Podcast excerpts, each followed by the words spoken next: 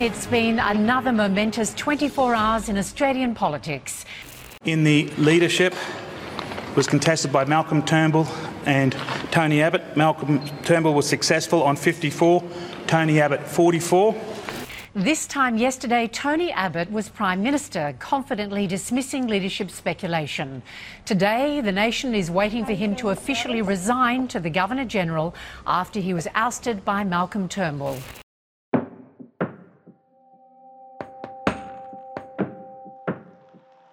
We're three days out from the Canning by election, and the nation's interest has turned from viewing Saturday as a poll on Tony Abbott to being a poll on our new Prime Minister, Malcolm Turnbull.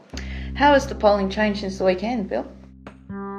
It is very early days yet, although as I speak, we have had the first national opinion poll of voting intention under Malcolm Turnbull, and it has come in at 50 50 after this particular pollster, ReachTEL for, the Seven Network, was rock solid in having it 54 46 in favour of Labor during the declining period of Tony Abbott's Prime Ministership. So uh, that's you know an immediate four percent shift in favour of Malcolm Turnbull. As sugar rushes go, uh, I, am a little bit surprised that that's not bigger. It's uh, it probably is a little bit less than when Kevin Rudd became leader again in uh, mid 2013. Uh, Gillard went from being about 55 45 behind to you know 50 50 we'll want to see more than one poll, and uh, we'll probably want that poll to have been conducted a, a, few days later after the dust has had time to settle. But uh, so far, I, I think the, the, the poll that we've seen is consistent with a general kind of reaction of relief, and perhaps not quite yet the euphoria that you might have expected, given that a person of Malcolm Turnbull's popularity is now in the position. The first test for the new Prime Minister will be whether he can stave off a disastrous result for his party in this weekend's Canning by election in WA. And for the by election itself, there were predictions in Fairfax Ipsos of a uh, 10% swing towards Labor on a two party preferred basis. That was over the weekend. What are you thinking it might likely look like now? The million dollar question is okay, we're getting that honeymoon rush to Malcolm Turnbull to the Liberal Party now that now that the poison has been drawn with respect to Tony Abbott being Prime Minister, are the by-election dynamics the same as the opinion poll dynamics?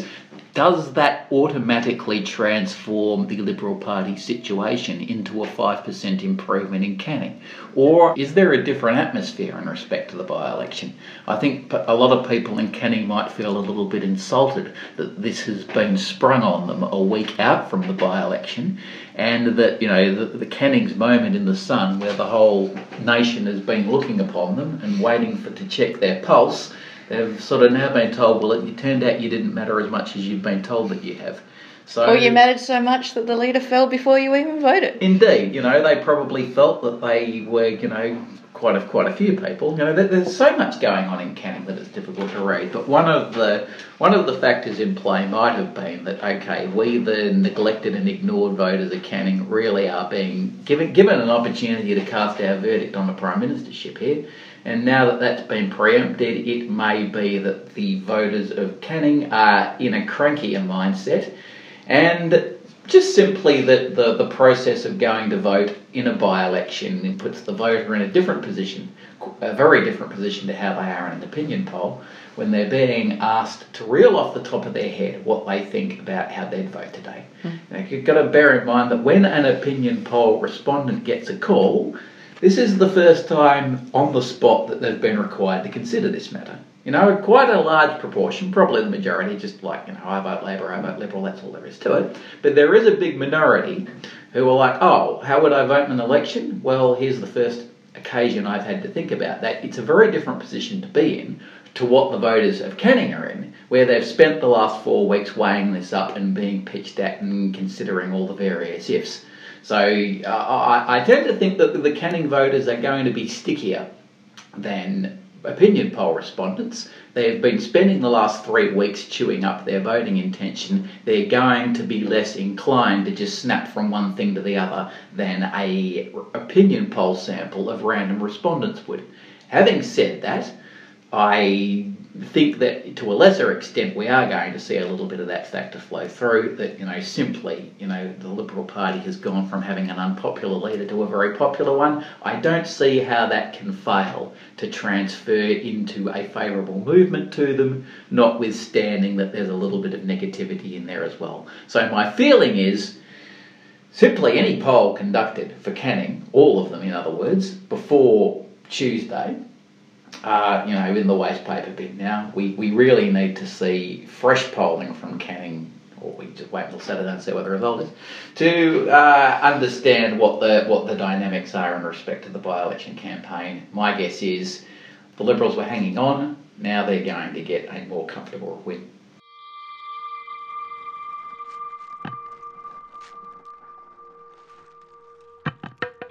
People have tried to attack me on my military record during this campaign, and I've defended my record as I believe I've served my country with honour, dedication, and commitment. But today, I have some questions to answer about my religion. I am an Anglican, and I make no apologies for that. So, in fact, because of all the attention on the national leadership, Andrew Hastie has had a pretty easy ride. He's the Liberal candidate. But he did have a bump in the middle of the campaign when he um, refused to deny he was a creationist. How important do you think that has been?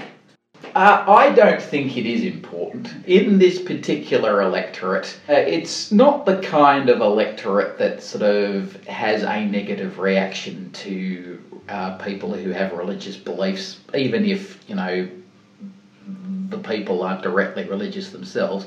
You know, in a electorate where you have uh, more people who are tertiary educated, more people who are professionals, these are the sorts of demographics that are missing from the Canning electorate.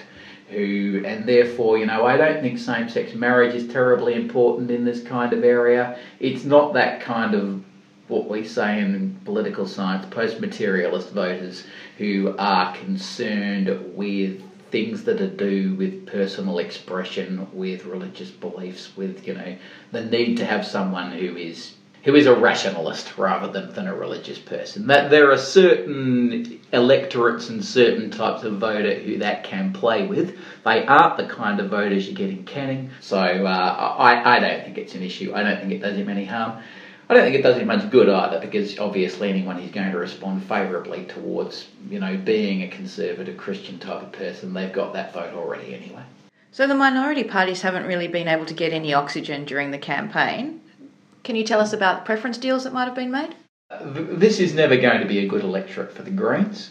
Uh, they got about 8% of the vote from memory at the last election, and polling has had them gaining a percentage point or two on top of that, which is pretty feeble for a by election when it's a good opportunity for voters to give their vent against anti major party sentiment. You know, it can be very favourable ground, but it's not surprising me at all that Canning isn't responding to the Greens in this way. I can point you to a lot of state by elections where, you know, the Greens vote in these generally sort of blue collar Labor sort of seats. You know, the Greens will have, you'd think, a good opportunity there to make hay, but they just don't have any purchase at all on these sorts of electorates which are located at the urban fringe.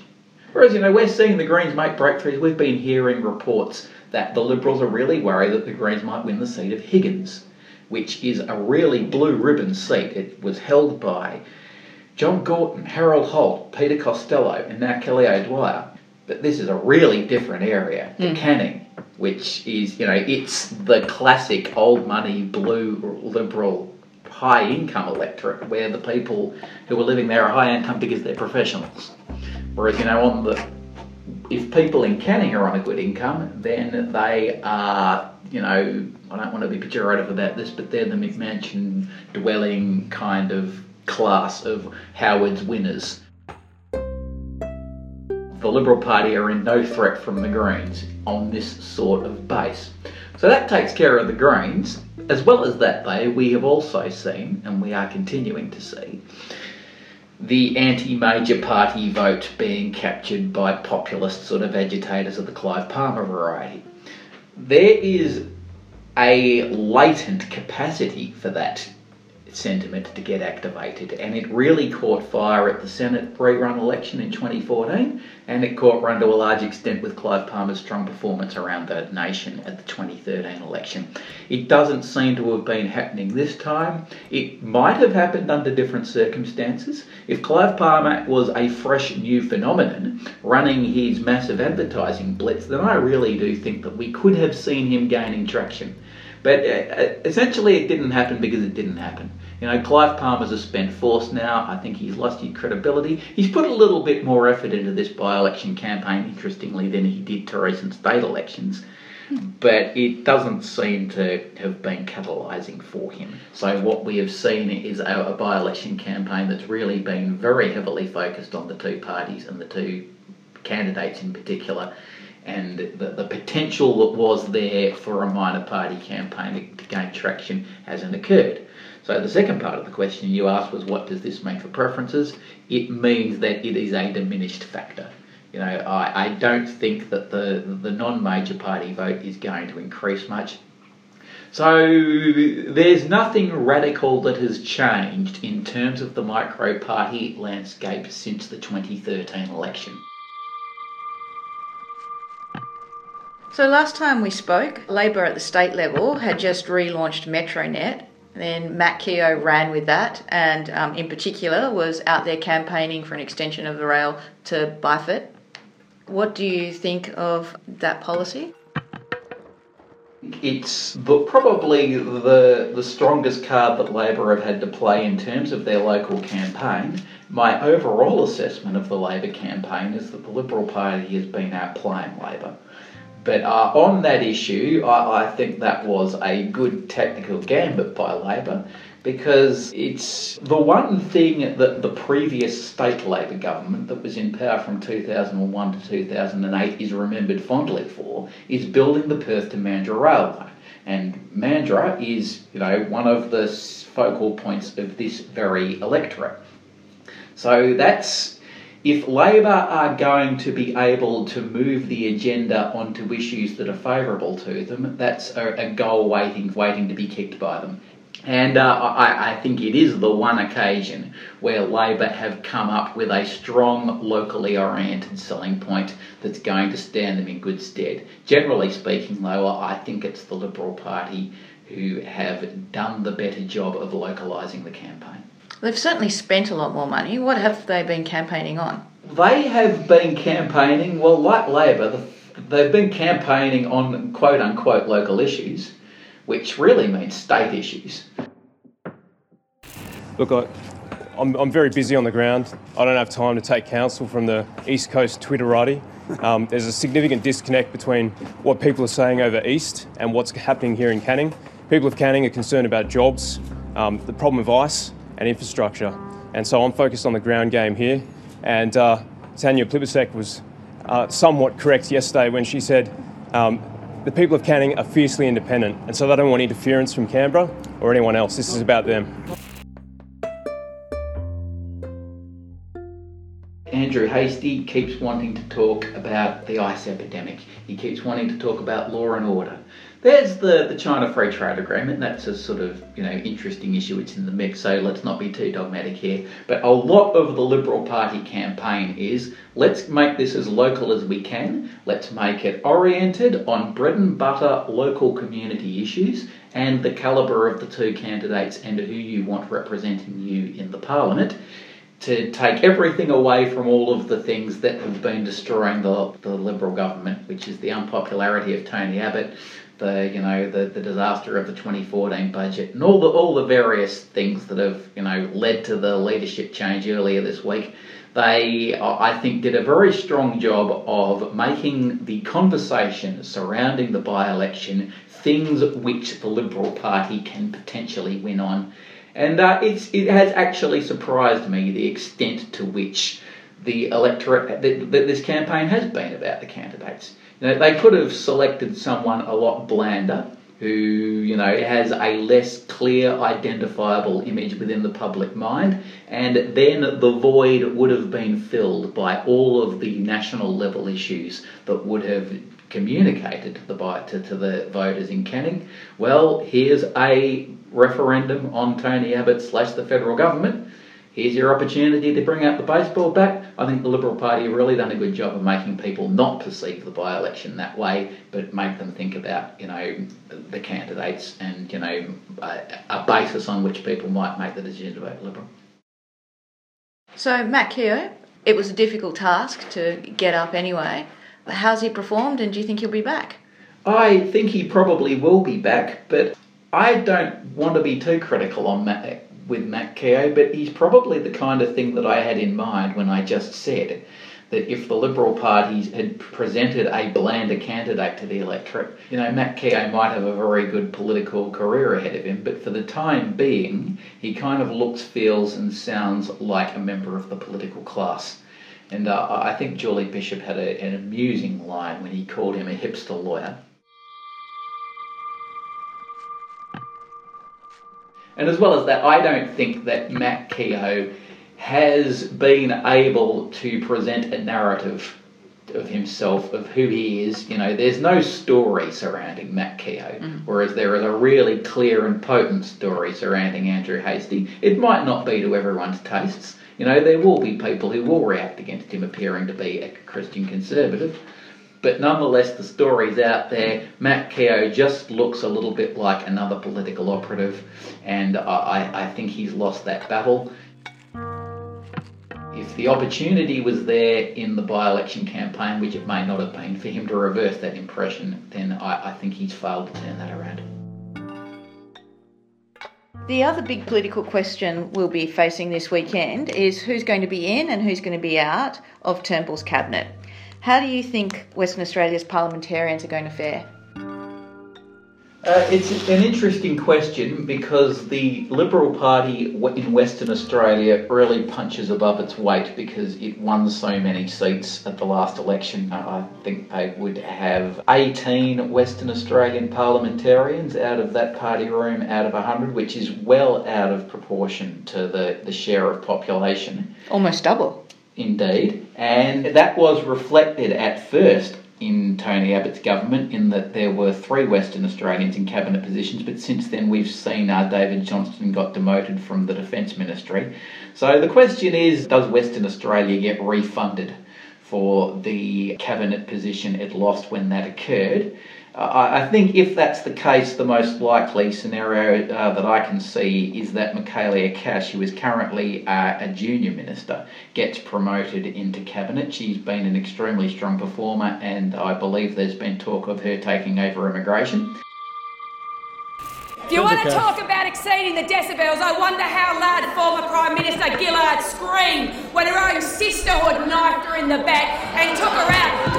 Minister Wong is now sitting, order. reaping the spoils of the victory, drinking from the chalice of blood. Her own sisterhood took her out. The other junior minister from Western Australia is Michael Keenan. He is interesting in that he was long a Turnbull loyalist during the years in opposition. He got promoted to the shadow cabinet under Turnbull's leadership and then he got demoted back down to the junior shadow ministry when Tony Abbott became the leader. So his career trajectory very nicely shadowed Malcolm Turnbull's as are people who you know have a loyalty to a particular party uh, figurehead often do. So the question might be now that Malcolm Turnbull's back in the job, does he get promoted again? I wouldn't think so though, because there are a lot of people who are knocking on the door for a cabinet promotion, probably too many. That was one of Tony Abbott's many failings. I don't think he, he, he didn't do enough to refresh the cabinet and to, you know, throw the lifeline open to ambitious people and to give them a leg up. So there are, there, there are probably too many people clamouring for, for Michael Keenan to get a look in, and I think Michaelia Cash has left the stronger stronger impression out of those two people. The other rising figure within the Liberal Party is Christian Porter. He was promoted to Parliamentary Secretary in the end of 2014, and of course he was a very senior figure in the state government before he made the switch to federal politics at the 2013 election. But uh, given, as I said, all of the uh, people who are clamouring for a position, uh, I think it might be a bit too much for Christian Porter to hope that at this early stage he's going to go two spots among the, above the ladder. But uh, maybe he will get a position in the junior ministry, uh, filling the Western Australian vacancy perhaps that gets created by Michaelia Cash getting promoted into the actual cabinet, if indeed that's what happens. Well, thank you very much for today. Great pleasure.